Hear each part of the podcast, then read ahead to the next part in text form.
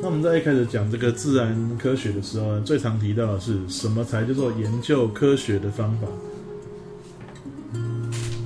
那其实讲到科学的方法是有一个流程的。来，我们看一下，我们生活周遭有很多事情都是一直在发生着。那你有没有用心去留意、观察一下那些事情是什么？例如说，牛顿坐在苹果树下。看到苹果掉下来，那如果你真的只是看到就算了，那其实也就没有什么科学方法可言了。那他就想到说：“哎，这个苹果掉下来是个观察的事件。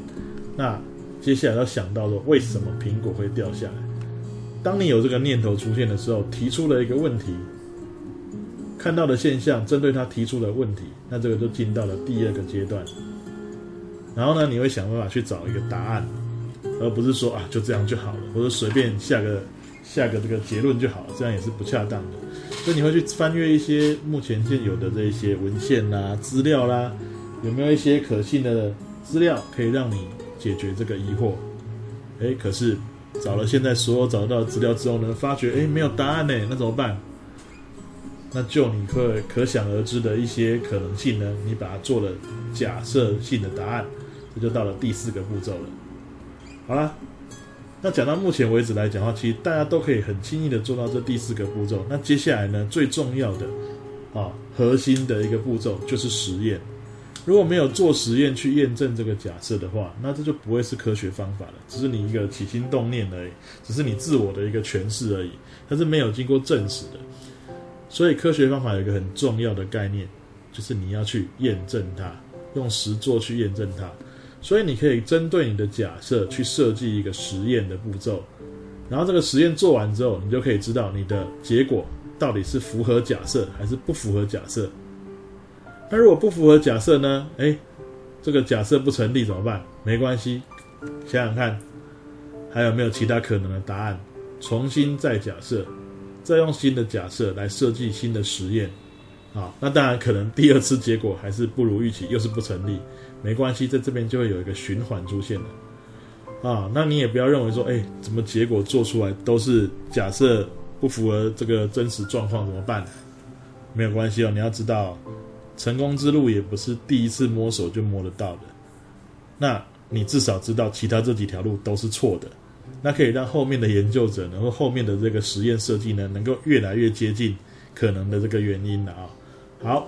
那如果真的你的结果分析出来之后，发觉哎，真的哎，这个实验证实的假设是对的，那这时候才是下了一个真正的结论，这是有验证过之后的结论，那你问题才会解决。OK，好了，那我们要提到说，这个实验的设计呢是有一些基本的原则的。我们通常做一个实验的时候呢，会把它分成啊两个组别来对照，第一个叫实验组。啊，与假设相符的处理叫实验组，另外一个就是未经改变的处理叫做对照组。我们举一个例子好了，有时候课本不同家的课本呢，他举的例子都不太一样。例如说好了，面包会发霉是为什么？我第一个观察到说，哎，面包放了一段时间它发霉了。我提出了问题，为什么面包会发霉？好了，那我想要说，假设几个答案，它是因为水，还是因为温度？你可能有好几个可能性的假设，没关系，各自去设计实验。啊，你要找到一个关键的因素，是你要讨论的那个因素。例如说，好了，啊，今天这个先讨论发霉是因为水的有无造成的。那实验组跟对照组的设计是什么呢？那一个就给它有水。一个就给它没有水，啊，有水跟没水这样去处理，那这样就可以做对照之用了。因为如果说最后做出来的结果呢，如果呢这两组的结果一个有发霉，一个没发霉，是不是就会证实了是水造成的影响？那如果这两组都是没发霉，或是都是有发霉，结果一样，那就表示水有跟没有结果都相同嘛？那这样这个水就不是关键的因素了。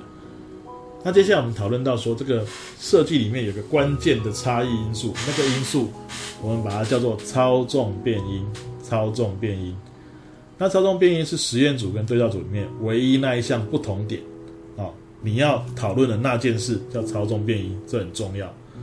其他你都要维持一模一样的实验设计，那就其他完全一样的实验组跟对照组都要设定是完全一样的变因，我们把它称作控制变因。你可以把它好记一点哦，一切都在掌握控制之中，都一模一样的部分，那个叫控制变音。例如说。我刚刚说的实验是有水跟没水的差别，那水的有无就是操纵变音，其他条件要维持一样哦。例如说面包大小要一样，面包的这一批的制造要一样啊，那再来温度要一样，放的地方要一样啊，这些都是属于要一样的因素，那个就是控制变音。而最后你要观察到的结果项目呢，就叫做因变变因，例如说是会发霉还是不会发霉。好这个就是因变变因，所以这三个名词呢，就叫变因，叫做会影响实验结果的因素叫变因，操纵变因、控制变因、因变变因各自的解释。好啦，如果你在做完实验之后，这个结论呢被重复的验证、长时间的验证、被广泛的接受之后呢，它就可以称为学说，甚至是定律。但必须讲哦，随着科技不断的进步哦，仪器不断的发达哦。有些学说定律是有可能在未来呢，啊，被人家发觉还是有点问题，可不可以修正跟舍弃？当然可以啊，啊，当然是可以的，啊，所以说学说不符的时候呢，还是可以修正跟舍弃的。那这种可以针针对这个真实的证据，然后去得到这个该有的结论，我们相信的是实证之后的结果，这就是科学方法的精髓哦。好，以上段落就是科学方法的一个介绍。那大家可以自己去思考一下，哎，你看到环境中发生什么事情的时候，是不是能够提出观察之后能够提出问题，然后呢去找出可能的答案，然后去做个实验设计，这就是一个很好的小的专题研究。